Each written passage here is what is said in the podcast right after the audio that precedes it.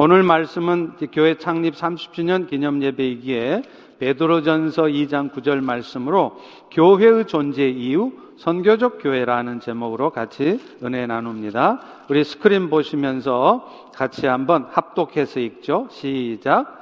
그러나 너희는 택하신 족속이요 왕 같은 제사장이요 거룩한 나라요 그의 소유가 된 백성이니 이는 너희를 어두운 데서 불러내어 그의 기이한 빛에 들어가게 하신 이의 아름다운 덕을 선포하게 하려 하심이라 아멘. 20세기 어, 말서부터 세상은 아주 급격하게 변해가고 있습니다. 그 중에 가장 두드러진 특징 중에 하나는 기독교를 반대하는 세력들이 기독교에 대해서 엄청난 핍박을 하고 있다는 것입니다. 대표적인 세력이 바로 무장 과격 이슬람 세력입니다. 오사마 빈 라덴이 이끄는 알카에다가 2001년도에 9월 11일 잘 아시죠?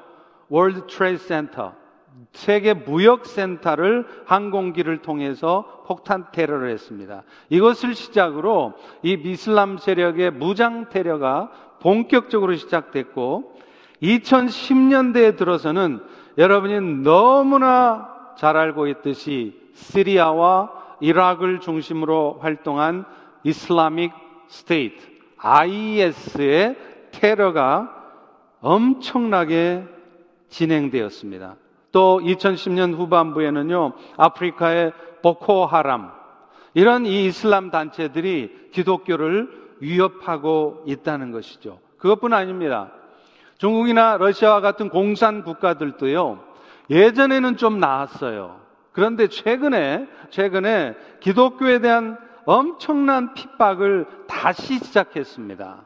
그래서 최근 중국의 예루살렘이라고 하는 원조우에서는요, 정부에서 인정하고 있는 교회인데도 삼자 교회에서 십자가를 불태우고 또 교회를 문을 닫도록 했어요. 삼자 교회라는 것은 국가가 인정하는 교회예요. 그런데 그런 교회조차 교회 문을 닫게 만들고 십자가를 불태운다는 것이죠. 또 하나 두드러진 특징이 있는데요. 그것은 21세기에 들어서면서부터 대규모의 민족 이동이 있다는 것입니다. 여러분 아시다시피 20세기까지는요, 아주 소수의 서구 사람들이 비서구의 지역, 뭐 아시아나 아프리카나 남미로 갔어요. 그런데 21세기가 되면서 완전히 상황이 바뀌었습니다. 이제는 비기독교권의 사람들, 이 제3세계 사람들이 서구의 기독교 나라들로 대거 이동하고 있다는 거예요. 바로 얼마 전에 영국민의 51%가 유럽연합 탈퇴를 찬성을 했어요. 그래서 몇 년 전에 유럽연합 EU에서 영국이 탈퇴했잖아요. 그걸 브렉시트라 그럽니다. 그런데 그 이유가 뭐냐? 바로 이민자들 때문이라는 거예요. 난민들 때문이라는 거예요. 영국에 너무 난민, 많은 난민들, 이민자들이 와서 영국 사람들이 일자리를 뺏기고 있다는 겁니다. 또 교육, 국민 건강이 심각하게 위협받고 있어서 더 이상 우리 이민자들, 난민들 받지 말자는 거예요. 자, 그런데 안타깝게도 오늘날 교회는 이런 변화에 전혀 대응을 하고 있지 못할 뿐만 아니라 오히려 영적으로 무너져 가고 있다는 겁니다. 잘 알다시피 지금은요, 교회들조차 세상의 동성 간의 결혼을 인정해 줘요. 심지어는 PC USA 같은 교단에서는요, 동성애 하고 있는 사람을 목사 안수를 주고 있는 이런 얼토당토 않는 현실이 벌어지고 있다는 겁니다. 그러니 그리스도인들의 숫자가 급격하게 줄고 있는 것은 말할 수 없을 뿐만 아니라 그나마 있는 성도들도요, 천국, 부활, 이런 것에 대한 확신이 없습니다. 그러다 보니 이런 교회들이 이런 급격한 변화에 대해서 대처할 수 없다는 것은 어쩌면 너무나 당연한 결과인지 모른다는 거예요. 바로 이런 상황에서 레슬리 뉴비긴은 이렇게 변화에 대응하기는 커녕 오히려 급격하게 무너지는 이 유럽 교회들, 또 북미주 교회들을 어떻게 할 것인가를 고민했습니다. 그래서 이 사람이 1989년도에 출판된 복음과 네트워크이라는 책을 통해서 오늘날 교회는 이런 문제들을 어떻게 해결해 갈 것인가를 다루었어요. 그것이, 그것이 바로 제가 수도 없이 강조하고 여러분도 수없이 들었던 선교적 교회 missional church라는 것이에요. 합리주의와 개인주의로 표방되는 모더니즘. 또 더 이상 절대 진리는 없다. 그래서 성경도 여러 가지 주장 중에 하나일 뿐이지 진리가 아니다. 상대주의를 표방하는 포스트 모더니즘 사회에서 교회는 도대체 어떤 방향으로 나아가야 될 것인가를 말했던 것입니다. 사실 이제까지 우리가 알았던 선교만 해도요, 선교는 어떤 사람이 하는 거냐? 특별한 소명 받은 사람이 해외에 나가서 하는 거예요. 우리 펠로시 교회 1호 파송 선교사로 파송받았던 기도하신 이다희 선교사님 같이 뭔가 특별한 소명이 있는 사람, 그런 사람들이나 선교하는 거다. 그러면 일반 성도들 교회는 뭐 하냐? 그런 선교사님들의 사역에 관심을 갖고 물질과 기도로 도우면 된다는 거예요. 그러나 선교적 교회는 그게 아닙니다.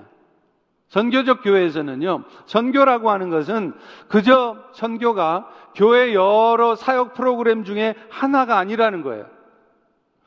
교회의 본질적 사명이 선교이고 그것을 위해서 모든 성도들이 다, 다 선교사의 삶을 살아야 된다. 이게 미셔널 처치 선교적 교회론이에요. 그래서 뉴비기는 결론적으로 이 선교적 교회론에 대해서 세 가지로 정리해서 말을 합니다. 첫 번째 뭐냐? 선교적 교회란 말씀드린 것처럼 구성원들 모두가 세상에 그리스도를 나타내도록 부름받은 선교사라는 것입니다. 그 중에 이다희 선교사님처럼 특별한 부르심이 있으면 초문학권 선교사로 아시아든 아프리카든 가는 것이고 그런 특별한 부르심이 없다면 그저 자신이 살아가는 삶의 현장, 비즈니스나 직장에서 그리스도의 사랑을 나타내며 사는 것입니다. 그렇기 때문에 이런 선교적 교회론의 입장에서 보면요. 그 교회가 얼마나 선교적이냐, 얼마나 선교를 잘하고 있느냐 하는 것은 그 교회가 몇 명의 선교사를 파송하였느냐, 그게 기준이 될 수 없다는 거예요. 큰 교회 같은 경우는 뭐 20명이 아니라 뭐 100가정을 파송한 선교사도, 교회도 있어요. 그래도 100가정을 선교사로 파송했어도 그 교회 성도 한 분한 한 분이 선교사적인 삶을 살고 있지 않으면 그 교회는 진짜 선교적 교회가 아니라는 거예요. 하나님이 기뻐하시는 교회가 아니라는 것입니다. 모든 성도들이 우리 주변에 이미 도착해 있는 사람들에게 늘 다가가고 또 땅끝까지 아프리카까지 아시아까지 나아가서 예수 복음을 전하는 그 일에 힘쓰고 수고하고 있을 때 그게 그게 진짜 건강한 교회이고 미션을 처치라는 것이죠. 그런 의미에서 선교적 교회가 갖는 두 번째 특징은요. 선교적 교회론에서는 이제 이 말로 전하는 복음. 예수님이 십자가에 죽으셨습니다.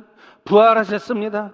그 예수를 믿을 때 여러분에게 영원한 생명의 축복이 임합니다. 이런 입술로 전하는 복음도 중요하지만 더 중요한 것은 우리의 삶으로 예수를 보여줘야 된다는 것입니다. 그리스도의 사랑을 나타내는 그런 교회 모습을 통해서 그들로 하여금 예수에 대해서 귀로 듣는 것이 아니라 이제는 예수 그리스도를 여러분의 삶을 통해서 보여주라는 거예요. 아하, 예수 믿으면 김권사님처럼 되는 거구나. 아하, 예수 믿을 때 이장로님처럼 되는 거구나. 그렇게 예수님이 보여져야 된다는 거예요. 다시 말하면 선교적 교회는 선교적인 삶, missional life의 초점이 있다는 것입니다. 마지막 세 번째는요. 선교적 교회는 이제 복음을 전해야 되는 대상도 확장돼 있다는 것입니다. 물론 지금 이 순간에도 전 세계에는 많은 미전도 종족이 있습니다. 그러므로 우리 휄로쉽 교회도 앞으로도 더 많이 땅끝까지 선교사를 파송해야 돼요. 그런데 앞서 말한 것처럼 선교사를 많이 파송하는 것도 중요하지만 지금 바로 우리 옆에 와 있는 여러 나라 사람들 선교지에나 가서 볼 수 있는 사람들에 대해서 우리가 아웃리치하고 다가가고 그들을 섬겨야 한다는 것이에요. 여러분 아십니까? 우리 펠로스 교회가 있는 이 조먼타운 안에 이 조그만 도시 안에 무슬림 마을이 있어요. 파키스탄 사람들이 집단적으로 살아요. 이제 우리는 그런 마을들을 우리 교회와 상관없이 내버려 둬서는 안 된다는 거예요. 찾아가야 된다는 것입니다. 선교지로 나가는 것만큼 우리 주변에 와 있는 선교제 사람들에 대해서 관심을 갖고 다가가야 된다는 것, 이것이 바로 선교적 교회론이 말하는 것입니다. 그런 의미에서 핸드릭 크레이머는 이런 말을 했어요. 오늘날 교회는 평신도들의 수동적이고 관망적인 태도를 바꿔놔야 한다는 거예요. 사실 그렇지 않습니까? 오늘날 많은 성도들이 보면요. 신앙이 나름대로 참 좋으신 것 같다 하시는 분들도요. 그저 주일 예배 안 빠지고 꼬박꼬박 예배 드리고 있고 헌금 열심을 다해서 헌금하고 있으면 성도로서의 할 일을 다 했다고 생각한다는 거예요.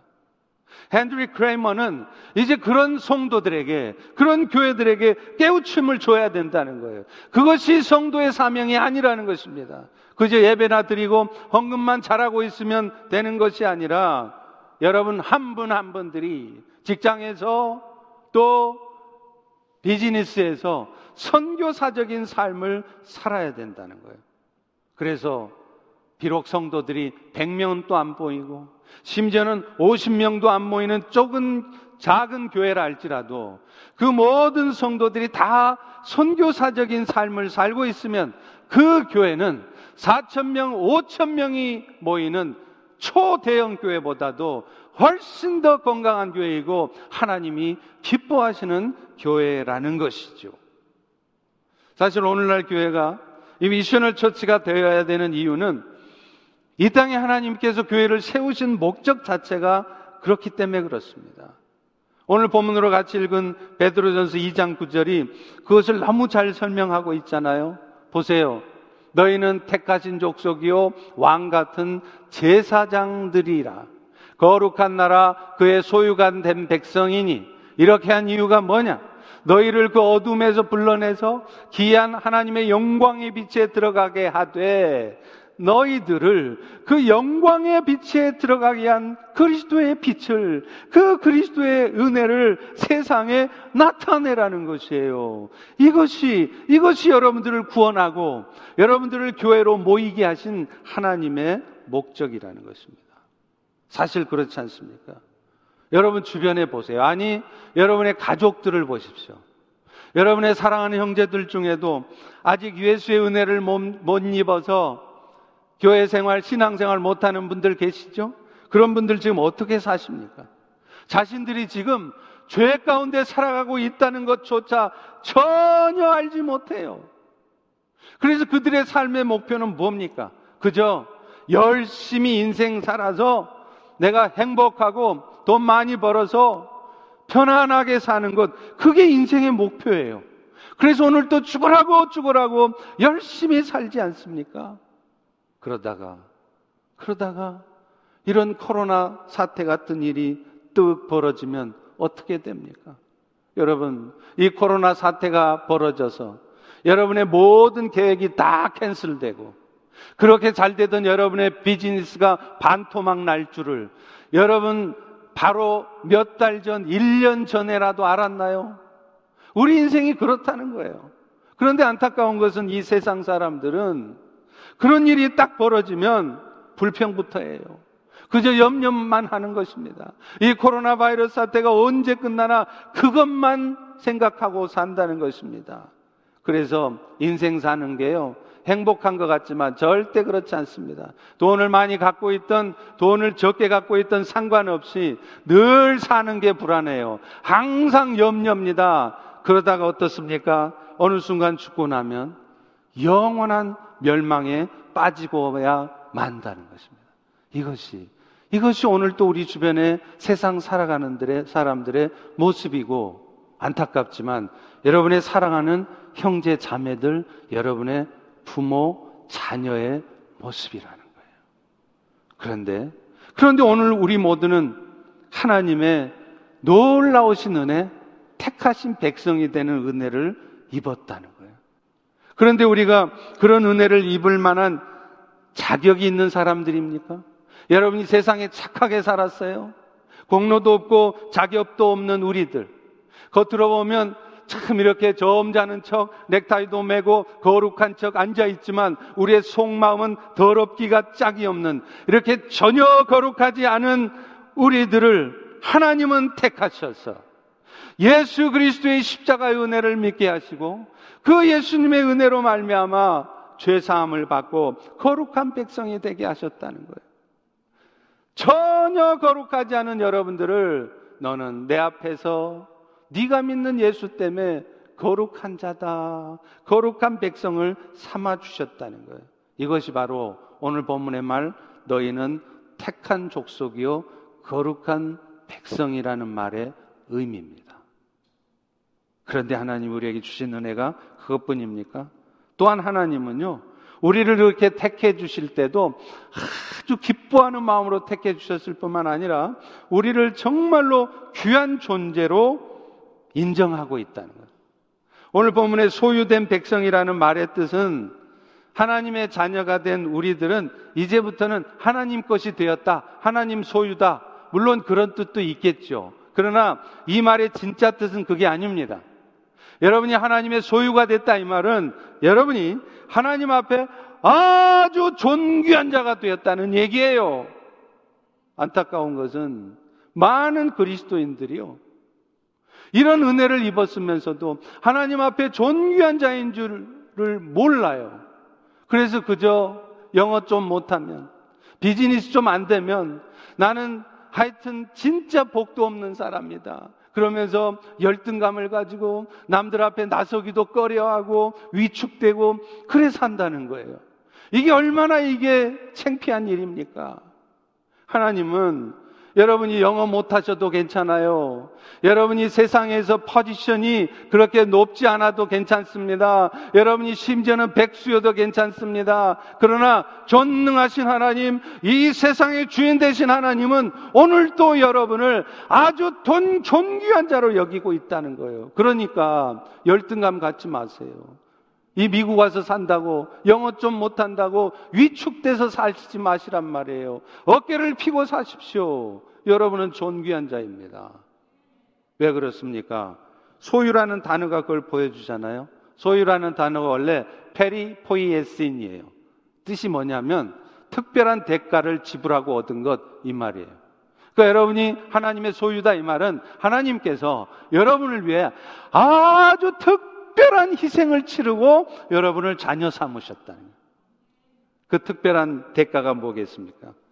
우리 주 예수 그리스도의 보배로운 피예요.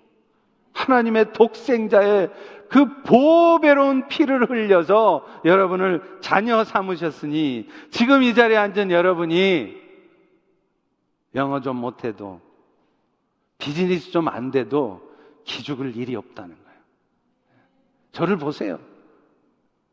저는 아주 그냥 내세울 거 하나도 없고 부족한 사람이지만 그것만 생각하면 막 힘이 나요. 그렇지? 세상 사람들이 다 무시하고 나를 인정하지 않아도 나는 하나님 앞에서는 존귀한 자다. 그렇게 생각하면 어깨가 펴진다는 거예요. 할렐루야. 할렐루야. 그런데요, 우리 하나님이 이런 축복을 주신 이유가 뭐라고요? 여러분이 제사장으로 살라는 오늘 본문에 왕 같은 제사장이요라는 말이 갖는 의미입니다. 어깨 좀 피고 왕처럼 살래요. 그런데 왕처럼 폼이나 잡으면서 목에다 힘주면서 교만 떨고 명령하고 지시하고 그러란 얘기가 아니라 왕처럼 당당하게 살되 제사장으로 살라는 거예요. 여러분 구약시대 제사장이 어떻게 살았죠? 이스라엘 백성들로 하여금 하나님의 앞에 나아가서 하나님의 은혜와 축복 받도록 한 게 제사장이에요. 따라서 오늘 성도된 여러분 한 분한 한 분이 제사장 되었다. 이 말은 무슨 말이냐? 여러분도 구약 제사장처럼 세상 사람들이 여러분들을 통해서 하나님 앞에 나와 은혜 받게 하는데 통로로 쓰임 받으라는 것입니다. 오늘 본문 구절의 말씀이 그 뜻이에요.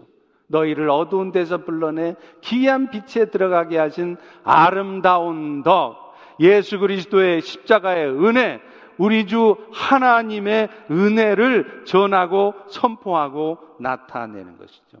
이것이 바로 우리 펠로시 교회 목표이며 이 자리에 앉아 계신 여러분 한 분한 한 분의 궁극적인 인생의 목적이라는 것입니다.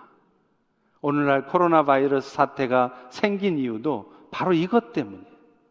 내 존재 자체를 모르고 그저 세상 열심히 살고 최선을 다해서만 살지 내가 지금 제사장의 사명이 있다는 거 세상의 복의 통로로 살고 있다는 것을 까마득히 잊고 살아가는 여러분들에게 코로나 바이러스를 통해서 네 인생 네 대로 안 되지 네 목적대로 안 되지 그러니 좀 네 인생을 돌아봐 그렇게 말씀하시는 겁니다. 제가 그런 의미에서 지피선교회 한국 이사회를 섬기시는 한 이사님을 소개해 드리려고 해요. 제가 이분에 대한 얘기를 여러분에게 드리는 것은 이분 이야기를 들으면서 여러분들이 막 죄책감을 갖고 막 부담 가지라고 드리는 거 아니에요. 저라도 이분처럼 살지 못할 것 같아요. 이분은 종암 제일교회 섬기시는 박동우 장로님이라는 분이세요. 근데 이분이 뭐 하시는 분이냐면 여러분 한국의 고속도로 휴게소 가보셨죠? 네? rest area에 들어가면 거기서 제일 많이 먹는 게 뭐예요? 기억나시나요? 가보신 지 오래돼 가지고 호두 과자. 근데 아십니까? 요즘 호두 과자가요. 전자동으로 반죽도 할 필요가 없대. 그냥 밀가루 붓고 물 부으면 쫙 호두가 딱 나와요. 이 자동 기계를 생산하는 회사가 바로 서일 기계라는 회사인데 이 회사를 운영하세요. 근데 이 회사는요, 대기업도 아니에요. 그냥 중견 기업인데 놀라운 것은 이 장로님은요, 이 서일 기계를 운영하면서 30년 가까이 하셨다는데 이걸 운영하면서 버든 모든 수익금을 돈만 벌면 쪽쪽 선교관을 마련하는데 쓰셨다는 거예요. 우리 같으면 좀 모아놨다가 재투자도 하고 사업체 더 키워가 그렇게 하겠죠. 근데 이분은 돈만 벌리면 무조건 선교관을 사요. 그래서 지금은 종암동에 세 채, 천호동에 세 채, 문정동에 두 채 해서 도합 여덟 채의 선교관을 갖고 계시대요. 집을 여러 채 보유해서 부동산 투기하려고 하시는 거겠어요? 요즘처럼 코로나 사태, 급박한 사태가 발생해서 많은 선교사들이 들어왔는데 머물 데가 없는 거예요. 그래서 이분은 그분들을 위해서 선교관을 준비해 오신 것입니다. 그런데요, 평생을 열심히 돈 벌어서 몽땅 다 선교관 마련하신 것도 정말 대단하신 일인데 더 대단한 일이 있어요. 저는 이 부분이 더 대단해 보이더라고요.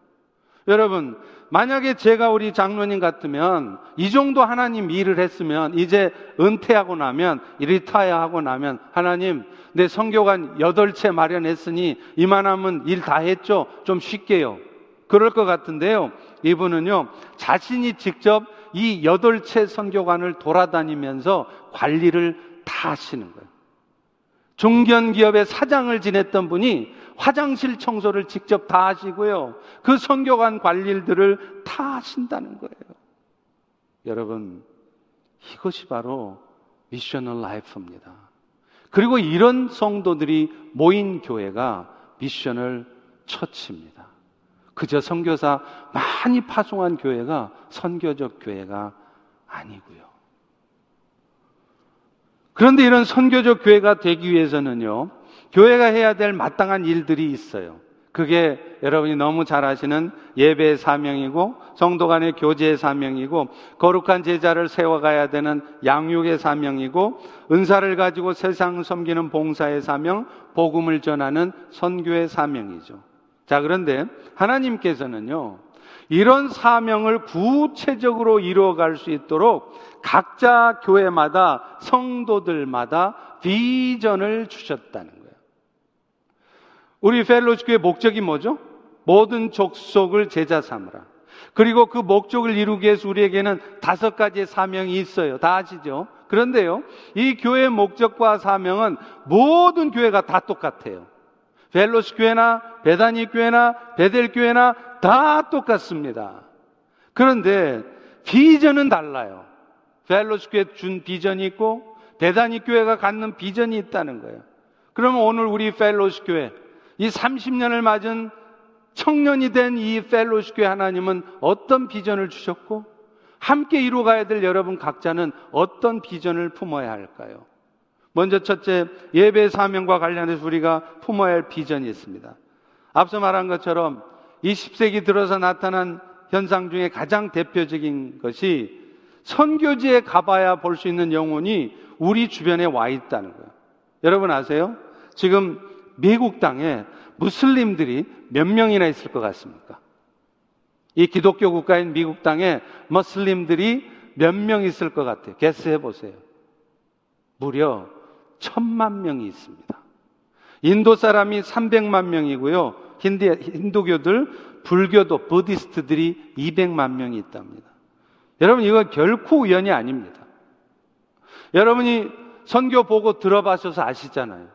중동에 무슨 그 이슬람 국가에 선교사 파송 하나 하려면 얼마나 돈이 많이 들고 거기 가서 선교하는 선교사들은 얼마나 고생입니까? 그런데 안타까운 것은 그렇게 돈 들여 고생하고 선교해 봐야 5년이 지나도 10년이 지나도 회심자 한 명 얻을까 말까라는 거예요. 그래서 그런지 하나님은 이제 예수님이 다시 오실 때가 멀지 않은 이때 마음이 급하셔서 그곳에 있는 영혼들을 우리 주변으로 막 몰아다 주셨어요. 난민으로 오고요. 이민자로 오고요. 엄청나게 몰려옵니다. 이 철호의 찬스를 놓쳐서는 안 된다는 거예요. 그리고 그분들은 선교지에 있는 분들보다 훨씬 접근하기가 쉬워요. 여러분이 몇 마일만 걸어가시면 파키스 사람들 집단으로 만납니다. 그리고 더 놀라운 것은 그들은 복음에 대한 수용성이 복음을 받아들일 자세가 어느 정도 돼 있다는 거예요. 여러분 이걸 우리가 놓쳐서 해야 되겠습니까? 그렇기 때문에 예배와 관련해서도 우리 교회도 그런 여러 나라 사람들이 자신들만의 언어로 예배를 드릴 수 있도록 도와주는 것이 정말로 필요하다는 거예요. 그래서 저는 우리 교회도 그런 여러 나라 사람들을 어답해서 3년 안에 자립할 수 있도록 도와주는 일 대신에 조건이 있습니다. 3년 안에 자신들 나라의 선교사도 파송하고 현지인 교회를 세우는 것. 이걸 전제로 해서 여러 나라 사람들 교회들을 도와주는 거예요. 그래서 우리 펠로십의 이 엄블렐라 아래도 한어권만 있는 게 아니라 영어권만 있는 게 아니라 차이니스도 있고요. 스페니시도 있고 심지어는 이란 사람들, 미얀마 사람들 공동체도 있게 되는 것. 이것이 바로 우리가 지금 이 시대에 해야 할 일이라는 것입니다. 두 번째 교제 사명과 관련한 비전은요. 건강한 소그룹의 활성화입니다. 이건 말할 것도 없죠. 예배를 통해서 우리가 하나님과의 관계가 잘 정립이 돼도요. 성도들과의 교제를 통해서 자신의 신앙을 검증하고 훈련 받아야 돼요. 여러분이 경험하고 아시다시피 여러분의 같은 속으로 모이코스 안에 정말 성숙되지 못한 성도들이 있어요, 없어요? 하여튼 오이코스 모임만 가면 내 눈에 밟히고 마음에 안 드는 얄미워 죽겠는 이 집사, 김 집사 있습니까, 없습니까? 틀림없이 있을 것입니다. 근데 왜 그런 일이 생기는 줄 아세요?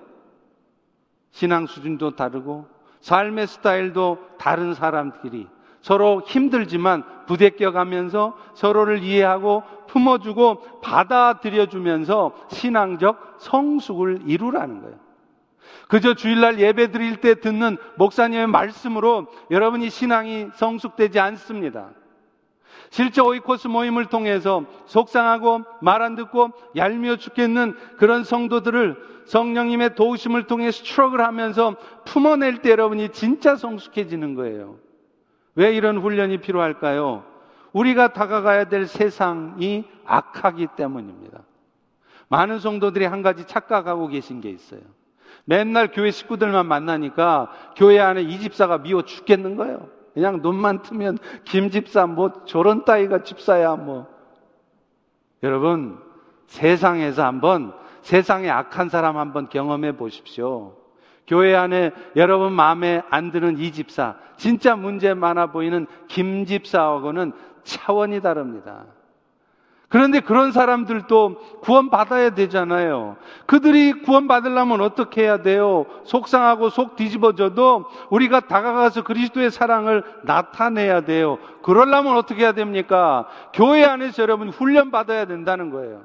같은 오이코스 안에서 여러분이 훈련받지 않으면, 그래서 성숙해지지 않으면 여러분은 절대로 세상에 나가서 영혼 구원시키지 못합니다. 그래서 저희 교회는 이 오이코스를 통해서 믿지 않는 사람들이 구원받게 하는 그런 일들을 계획하고 있습니다. 그래서 이 코로나 바이러스가 좀 잠잠해지면 빠르면 내년 봄이나 아니면 적어도 내년 가을이라도 1년에 한 번씩 한 달 동안에는 교회가 여러 가지 모양으로 지역사회, 한인사회를 섬기면서 그 섬김을 통해 연결된 사람들을 오이코스에 초대하는 거예요. 그래서 오이코스를 통해서 영원 구원이 일어나고 오이코스의 분립이 일어나는 것 이것이 교제의 사명과 관련된 우리가 품을 수 있는 비전입니다. 세 번째는요, 양육의 사명과 관련한 비전이 있어요. 여러분 말씀드린 것처럼 세상에 그리스도를 나타내는 선교적 교회가 되려면요, 성도 한 사람 한 사람이 성숙해져야 돼요. 그렇잖아요. 여러분 한 분한 분들이 성숙하지 않아요.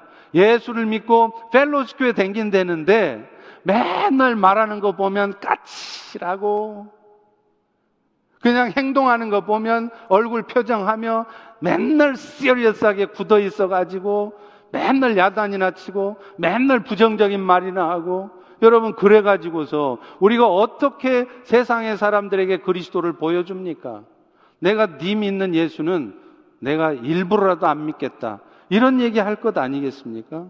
그런데요, 우리가 성숙해지는 데 있어서는 하나님의 말씀과 기도에는 방법이 없어요.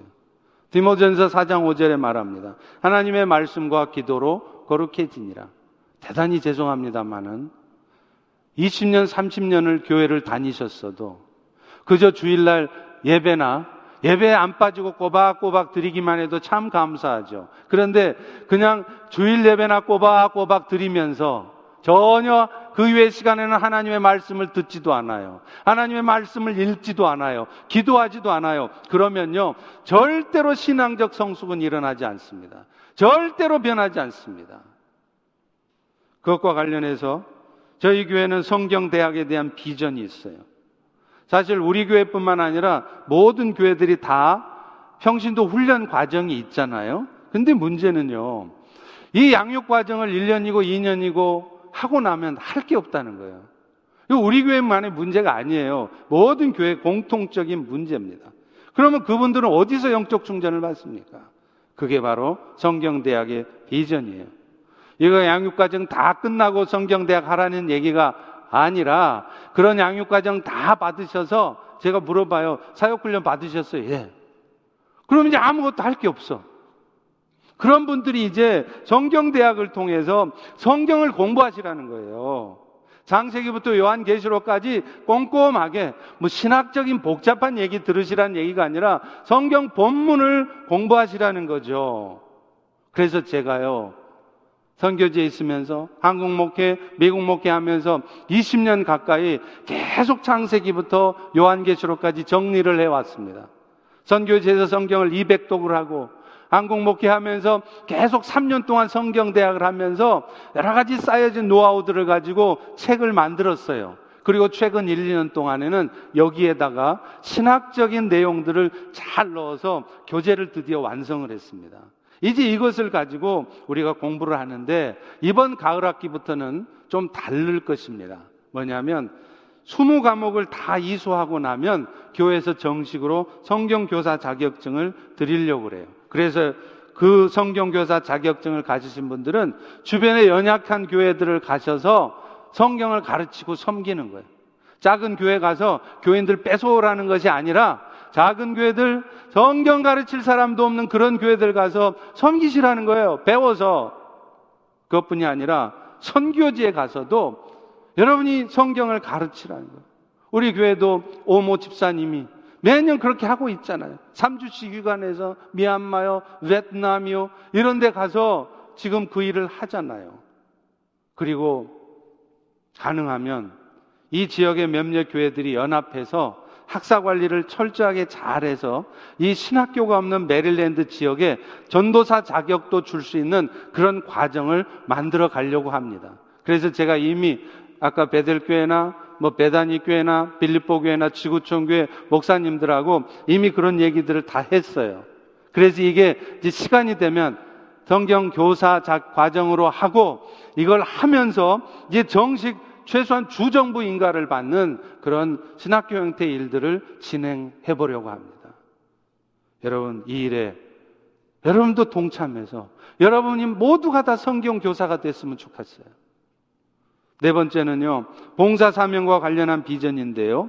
성교적 교회라는 것은 말씀드린 것처럼 결국은 그리스도의 사랑을 나타내야 돼요.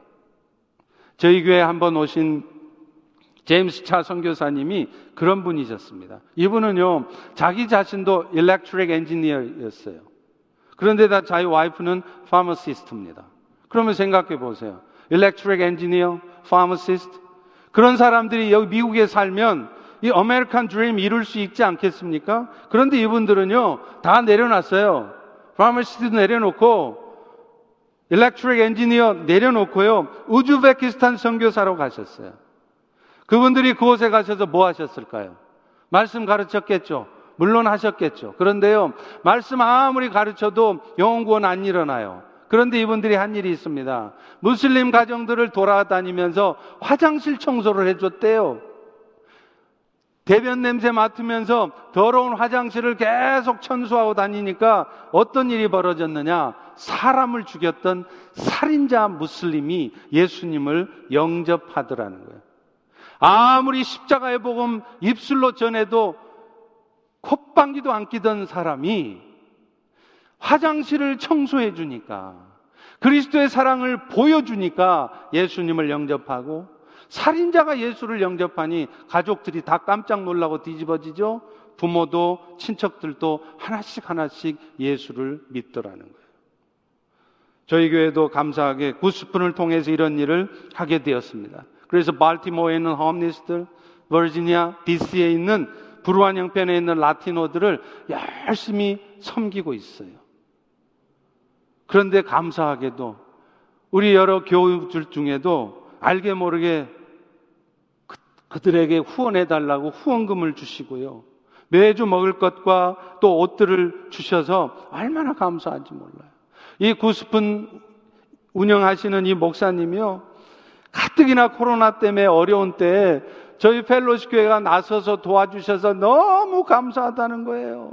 그래서 이분이 저한테 허락도 안 받고요. 세상에나 그 중앙일보에다가 저희 교회와 저에 대한 기사를 쓰셨더라고요. 그것뿐이 아니라 우리 메릴랜드 주지사 래리 호건 주지사의 와이프 되시는 유미 호건 여사한테 우리 교회가 지금 이런 일을 하고 있습니다 하고 리포트를 써서 보고를 했대요. 그랬더니 그걸 보고서 유미 호겐 여사, 레리 호겐이 도대체 펠로시 교회가 어떤 교회인지 와서 보고 싶다고 하더라고요. 여러분 이런 일을 우리가 우리 이름 내려고 하는 겁니까? 주의 이름으로 하고 있으니까 이런 일들이 생기는 것이죠. 그런데 이 구스푼에서도 걱정이 하나 있어요. 이제 겨울이 되면 이 사역을 어디서 할 거냐는 거죠. 그래서 기도하고 있는 것이 이 일을 정기적으로 잘 할 수 있도록 센터가 마련되기를 위해서 기도합니다. 그래서 발티모어에 건물을 갖고 계신 어떤 분이 계셔서 그분이 도네이주션을 그 건물을 해 주시기를 기도하고 있고 그럴 때 그동안 조금 모인 이 그 펀드레이징 된 이걸 가지고 renovation을 해서 선교센터를 마련하려고 준비하고 있어요. 그래서 이곳에서 매일 의료 봉사도 하고요, 미용 봉사도 하고요, 음식도 나누어지는 거예요. 여러분, 이런 일에 우리가 적은 물질이라도 함께 돕는 것, 이것이 바로 missional church입니다. 마지막으로 선교 사명과 관련한 비전이 있습니다. 교회 존재 목적은 궁극적으로는 선교하는 거죠. 아직도 지구상에는 3천 종족의 선교사가 없대요. 그렇기 때문에 우리는 당분간 앞으로도 더 집중해야 될 선교가 미전도 종족 중심입니다. 그러나 아마도 10년 혹은 20년쯤 되면 이제 더 이상 미전도 종족이 없어질 수가 있어요. 그러나 당분간은 거기에 집중해야 돼요. 왜냐하면 마태복음 24장 14절이 이렇게 말하고 있기 때문입니다. 천국 복음이 모든 민족에게 증거될 때 그때 주님이 오시기 때문이죠.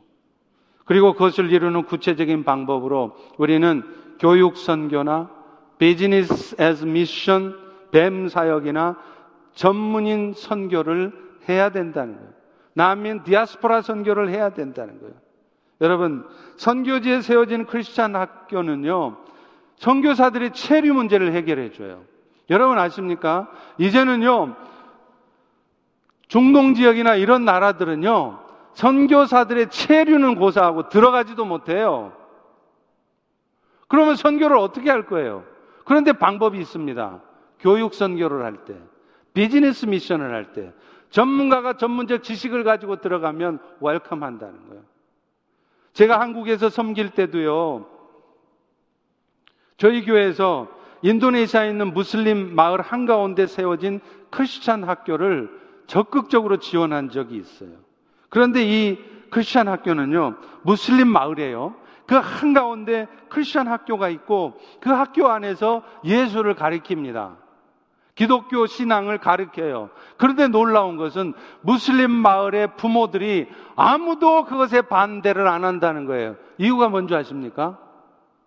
그 마을에는 그 학교가 하나밖에 없기 때문에 그래요. 그런데다 교회에서 적극적으로 지원을 해주니까 학교 시설도 좋죠. 양질의 교육을 받으니까 무슬림 부모들이 자기 애들이 학교에서 크리스천 교육을 아주 뭐 아주 막 직접적으로는 하지 않지만 뻔히 크리스천 교육을 하는 걸 알면서도 반대를 안 해요. 그런 의미에서 저희도 이제 인도네시아의 미전도 종족인 두아노 종족 마을에 불과 2, 3년 전부터 그 일을 하고 있습니다. 그래서 그곳에 가서 화장실을 고쳐주기도 했고요. 또 발전기를 설치해 줬습니다. 전기가 나가서 수업하다가 갑자기 선풍기가 스탑이에요. 뭐 AC는 아예 없고요. 또 영어 캠프도 해줍니다. 또 여러분들이 후원금을 주셔서 거기 두아노 종종 마을에 가서 네 개 학교에서 장학금을 다 줬어요. 근데 왜 우리가 이런 짓을 할까요? 폼 내려고요? 펠로십 이름 내려고요? 아니에요. 그렇게 해서 그곳에 크리스천 학교를 세우고 그 크리스천 학교를 통해서 교회가 세워지게 하려고 하는 것입니다. 그 일을 이미 인도에서는 진행하고 있습니다.